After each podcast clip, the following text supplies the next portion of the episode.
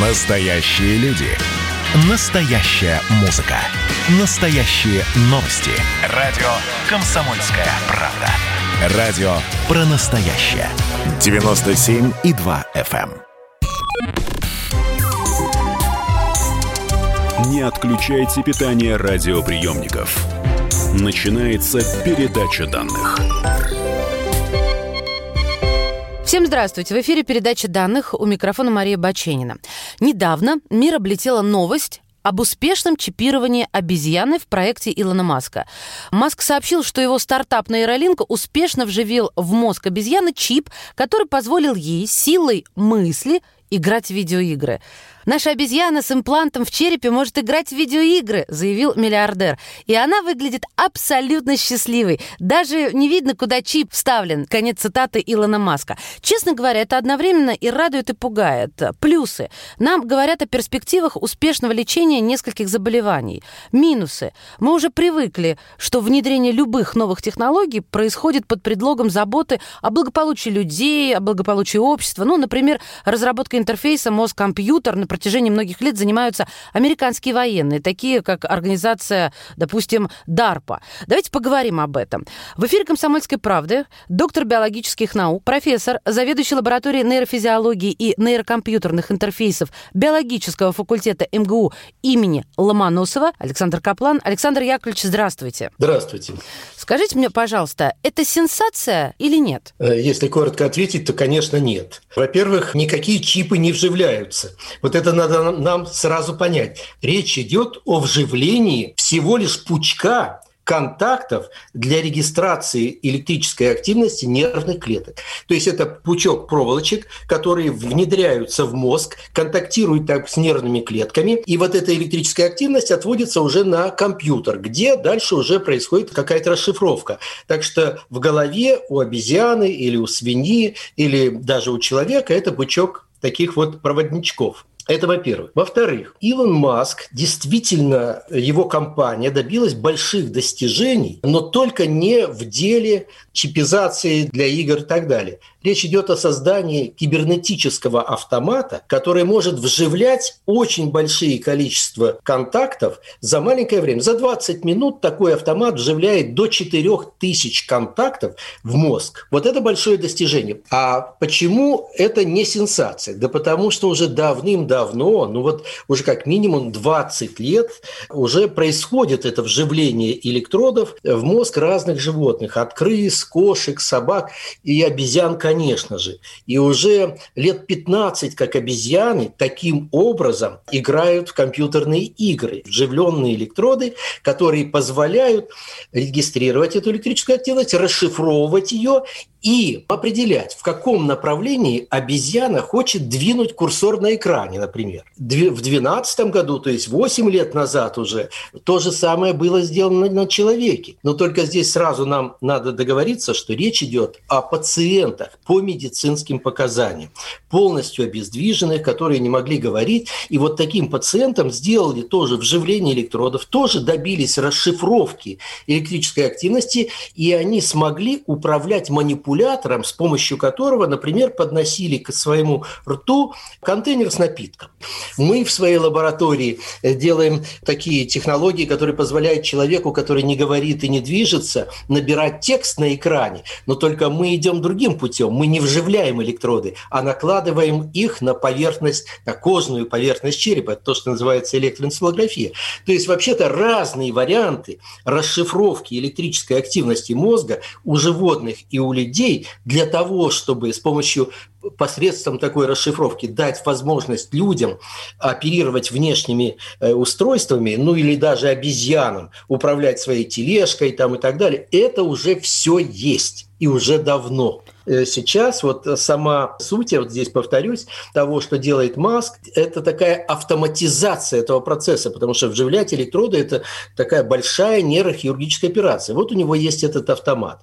И по моим оценкам, где-то, ну, вот в этом году уже он может достичь вживления примерно 50, а то и 100 тысяч контактов в мозг обезьян. Александр Яковлевич, зачем это может понадобиться в таких количествах? То, что было сделано раньше, показало, что расшифровка идет очень тяжело. Раньше вживлялись э, контакты, ну, 100, 200, 500 контактов.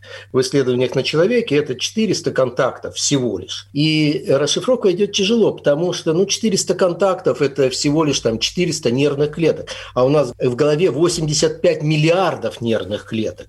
То есть, чем больше контактов, тем больше информации, легче и глубже можно расшифровать намерения человека. Ну, в такой тяжелой ситуации, когда человек обездвижен и не может говорить, это, конечно, имеет смысл. Чтобы человек не просто мог писать, например, тексты, это сейчас уже есть, но чтобы, допустим, он мог через синтезатор говорить. То есть в этой расшифровке улавливать внутреннюю речь. Вот эту внутреннюю речь превратить через синтезатор в нормальную речь, это было бы большим достижением. И это не удавалось до сих пор вот таким небольшим количеством электродов. Я очень надеюсь на то, что вот с помощью большого числа контактов такая вещь удастся. Поэтому все это имеет смысл. Число контактов, я подчеркиваю, что речь идет о введении контактов с нервными клетками, а не чипов, которые подслушивают, которые манипулируют человеком. Но, простите, э, вы говорите о том, что как будто этого до сих пор не было. А как же нейродегенеративные заболевания и ярчайший, гениальный, ну, уже, правда, не с нами, Стивен Хокинг, который мог надиктовывать свои научные труды.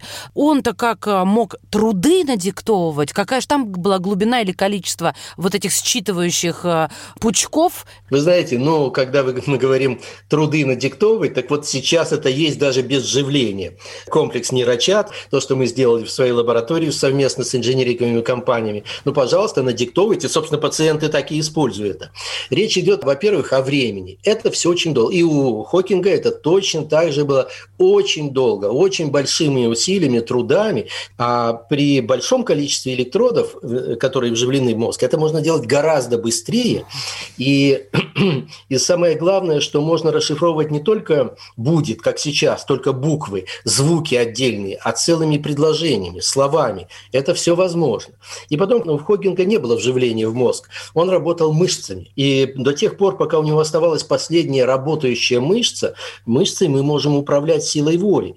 И вот этой мышцей он как раз все и работал, управлял и коляской, и тексты набирал и так далее. Только в самые последние несколько лет, когда отказали все мышцы, по-видимому, но это, вообще-то говоря, неизвестно. По-видимому, у него были вживленные электроды. Да, это говорили, что коммерческая тайна. Я читала да. об этом. Скажите, пожалуйста, что для человека позволит решить подобные технологии? Эти же контакты можно использовать и для стимуляции нервных клеток. То есть, чтобы они активировались ну, в нужные моменты, в нужных ритмах. Вот когда мы сможем сделать коды, которые могут активировать эти нервные клетки в нужных порядках, чтобы формировать какие-то действия правильные в мозгу, вот это будет следующее достижение. Я думаю, что это будет не раньше, чем через 10 лет. Но, тем не менее, они позволят активно влиять на мозг. Но не в отношении генерации новых мыслей. Вот это я не допускаю. Вы все время избегаете теории заговора. Не беспокойтесь, я это с вами обсужу напрямую. Как мы будем руководить ну массами сейчас но, вот пациент нас волнует. Да, но дело в том, что нервные клетки, они же действуют большими компаниями. Например, при паркинсонизме. Значит, сейчас вводят лекарства тотально, пьют таблетки, и это лекарство распределяется по всему организму, хотя оно нужно для этой болезни именно в конкретной точке мозга. Вот сейчас это невозможно, такая адресная доставка. А когда будут вживлены электроды, вот там будет работать все это адресно. И здесь должны быть действительно большие массивы контактов контактов, чтобы, во-первых, сначала э, зарегистрировать, продиагностировать, в правильной ли области мы находимся, правильные ли эти клетки, и потом только так избирательно, в нужном ритме их стимулировать. Вот для всего этого нужны вот такие действительно автоматизированные конструкторы для вживления электродов, и понадобятся такие же автоматы для распределения электрических стимуляций внутри этих сотен тысяч и десятков тысяч нервных клеток. Это большая будет э, решение решение большой задачи. И вот здесь как раз ну, вот эти объемы работы Маска, они пригодятся. Но чего нету Маска? Пока сейчас речь идет только о создании этих комплексов, а ведь следующий этап – это расшифровка потоков этих сотен тысяч импульсов нервных клеток. Вот в этом отношении работает вообще очень много лабораторий в мире. Я бы сказал, сотни лабораторий точно. И в России тоже таких несколько лабораторий, которые занимаются расшифровкой этих данных. Вот здесь мы можем действовать сообща И это очень важная работа, которая пока еще на самом старте. А, кстати, законодательством Даже... России это разрешено или э, не оговорено это... или запрещено? Вы знаете, это не разрешено нигде. Угу. То есть, если речь идет о вживлении каких-то конструктов в мозг человека, то это делается только по медицинским показаниям. Вот я прекрасно знаю лаборатории, я бывал там и так далее, американские, где они получают разрешение на вживление в мозг пациента вот для этих дел, например, для вот этих нейроинтерфейсов. Э, тратится около года работы для того, чтобы оформить такое разрешение для конкретного пациента, несмотря на то, что он согласен, родственники согласны, врачи согласны в общем, это большое, так, большая такая проблема. Сегодня, в настоящее время, в мире, вот несмотря на 20-летний уже опыт этого дела, существует, ну, я думаю, что ну, не больше там 25 человек, вот таких пациентов, которым сделали такие операции. Друзья, прервемся буквально на несколько мгновений. Это передача данных, и в следующей части мы узнаем, научились ли мы читать мысли. Обязательно задам этот вопрос доктору биологических наук, профессору, заведующему лабораторией нейрофизиологии и нейрокомпьютерных интерфейсов биологического факультета МГУ Александру Яковлевичу Каплану. Не отключайте питание радиоприемников. Идет передача данных. Радио «Комсомольская правда» — это настоящая музыка. Я хочу быть с тобой.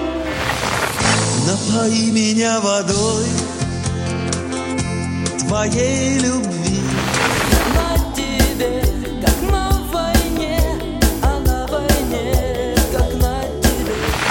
Настоящие эмоции. Это то, о чем я, в принципе, мечтал всю свою сознательную жизнь. И настоящие люди. Мы ведь не просто вот придумали и пошли на полюс. Мы к этой цели своей, ну, лет 10 готовились, шли. Радио «Комсомольская правда». Живи настоящим. Не отключайте питание радиоприемников. Начинается передача данных. Мы снова в эфире. Это передача данных. У микрофона Мария Баченина. Интерфейс мозг-компьютер. Чипирование. Год назад принято было даже иронизировать над любым, кто поднимает эту тему. Ну, мол, невозможно, все это байки, фэнтези. Сегодня же об этой технологии заявляют абсолютно открыто. Говорим об этом. В эфире «Комсомольской правды» доктор биологических наук, профессор, заведующий лабораторией нейрофизиологии и нейрокомпьютерных интерфейсов биологического факультета МГУ Александр Яковлевич Каплан. Александр Яковлевич, помните вот эти скандалы с вышками 5G? Знаете причину, одна из которых, что вот чипирование, в чем обвиняли Билла Гейтса, как раз и будет э, вот подпитывать эти чипы внутри нас энергии, которую излучает вышки 5G. Вы только что сказали, это должно быть внешний источник. Это совсем вот из области дремучей какой-то, или в этом есть хоть какая-то логика? Вы знаете, когда я вот э, мы говорили с вами об опасности уже имеющихся внутри вживленных электродов, но не имеющих никаких батарей, опасность стоит в том, что это проводнички и внешние электрические, внешние электрические явления типа грозовых разрядов, они действительно, это же электромагнитные волны, которые могут генерить на этих проводничках электрические разряды. Поэтому, конечно, такая опасность есть. От вышек 5G я не думаю, э, слишком слабый сигнал. А тем не менее, такая опасность здесь. Но я тут должен повториться. Дело в том, что опыт у человечества уже есть. Среди нас ходят сотня тысяч людей с вживленными электродами. А, и это не чипы для, для нейрокомпьютеров. Это люди, ну, например, страдающие эпилепсией. И уже существует такая методика, когда глубоко в мозг, в то место, где рождается эпилептический приступ, э, вводится электрод просто для постоянного контроля, э, чтобы оценить, в какой момент этот приступ вот-вот начнется. Если такой момент определяется, то через этот же электрод подается очень слабый ток, купирующий этот приступ.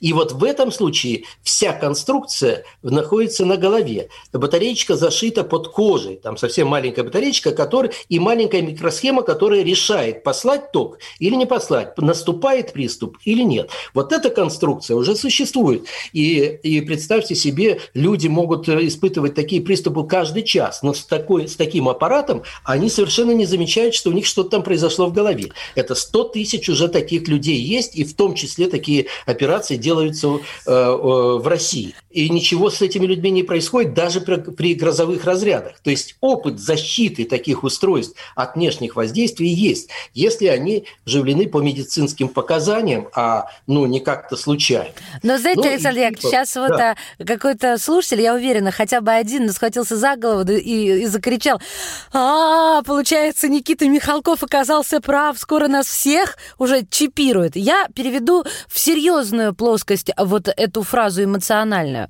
Скажите, пожалуйста, можно ли рассуждать на тему, через сколько лет человеку смогут вживить чипы, которые смогут управлять его эмоциями? Ну, мы будем рады всему, ценам на бензин или диктатуре пролетариата. То есть это же вот и есть та самая этическая опасность, от которой все шарахаются. Кроме военных, наверное. Э, Вы знаете, значит, вот в таком виде навязывать через эти контакты, то есть пытаться сгенерить э, в голове новые мысли с помощью стимуляции отдельных клеток, а ведь мысли у нас рождаются в полной голове, там в этом участвуют сотни миллионов нервных клеток. Значит, что, мы должны подвести контакты к сотне миллионов нервных клеток? Это полная такая антинаучная фантазия, потому что попробуйте посчитать вес этих всех проводничков, это получится пару составов вагонов. Это же очень большие числа, сотни миллионов, миллиарды и так далее. Я-то сейчас не вижу, ну и никто не видит из специалистов, теоретических оснований для такой возможности искусственной генерации каких-то мыслей, желаний э, внутри э, головы человека с помощью вот таких контактов. Можно э, изменить фон, сделать человека более раскованным, более скованным, э, но мы прекрасно знаем, какими веществами это все делается. А более быстрым можно его сделать? Я имею в виду сейчас, конечно, не, не допинг, а вот э, что-то, что, что Ну будет да, действовать конечно, на мозг. конечно, можно вживить электроды в так называемые центры удовольствия и там вот так манипулировать. Но этическая проблема заключается не, не, не в том, чем там манипулировать, а в том, можно ли вообще делать э, отверстие в голове здорового человека. Вот я думаю, что даже на этом уровне, ну, ни на, никогда не должен наступить такое, э, такое время, когда э, парламенты разрешат вживлять здоровому человеку неизвестно что, неизвестно для чего. Поэтому в каких-нибудь, я не знаю, подпольных лабораториях, может быть, что-то и можно сделать, но теоретических оснований к этому нет даже у крупных специалистов в настоящее время.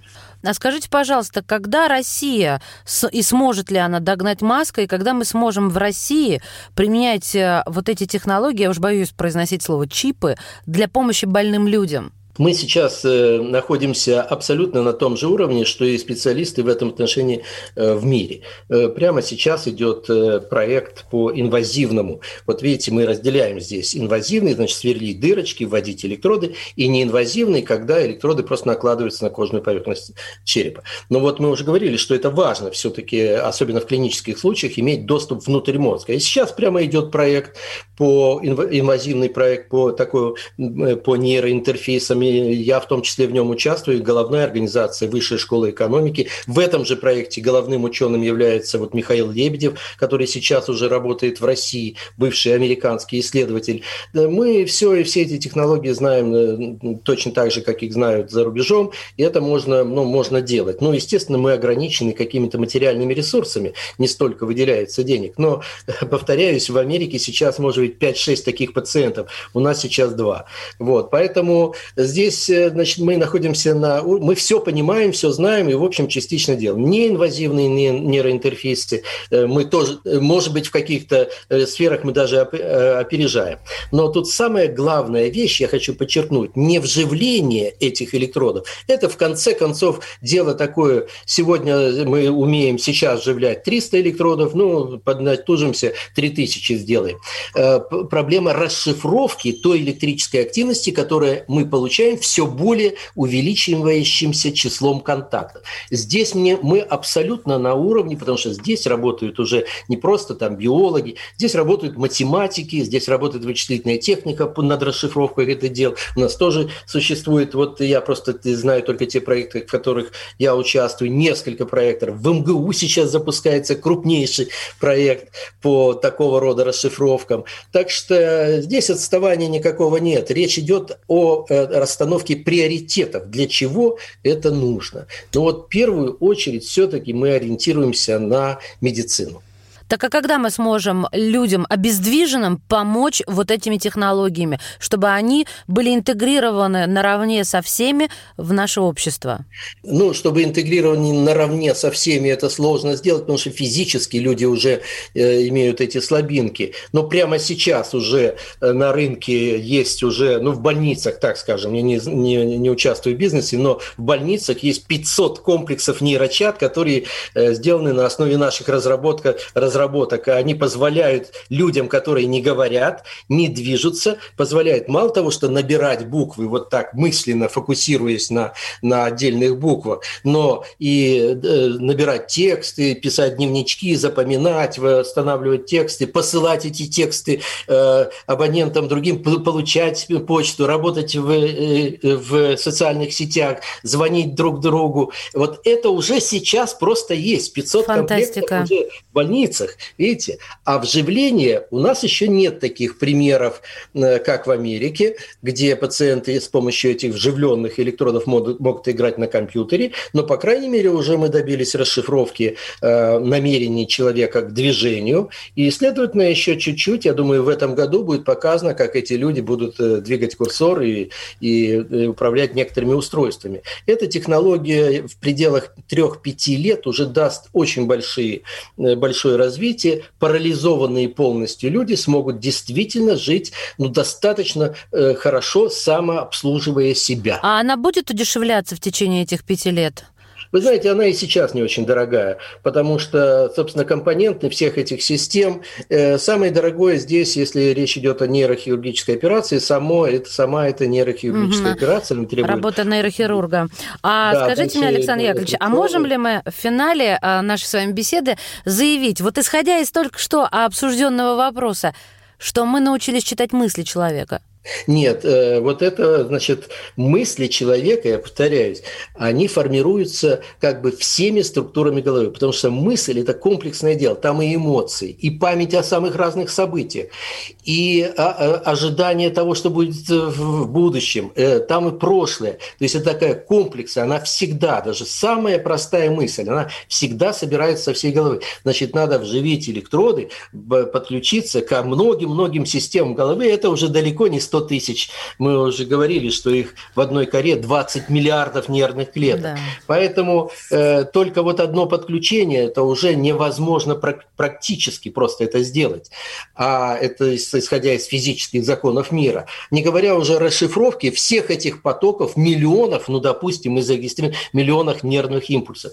Поэтому мы можем спать спокойно, никто наши мысли не прочитает, раз, разве только если мы сами не расскажем. Спасибо вам большое большое. Друзья мои, доктор биологических наук, профессор, заведующий лабораторией нейрофизиологии и нейрокомпьютерных интерфейсов биологического факультета Московского государственного университета имени Ломоносова Александр Яковлевич Каплан был сегодня в передаче данных. Передача данных успешно завершена. Не отключайте питание радиоприемника. Скоро начнется другая передача.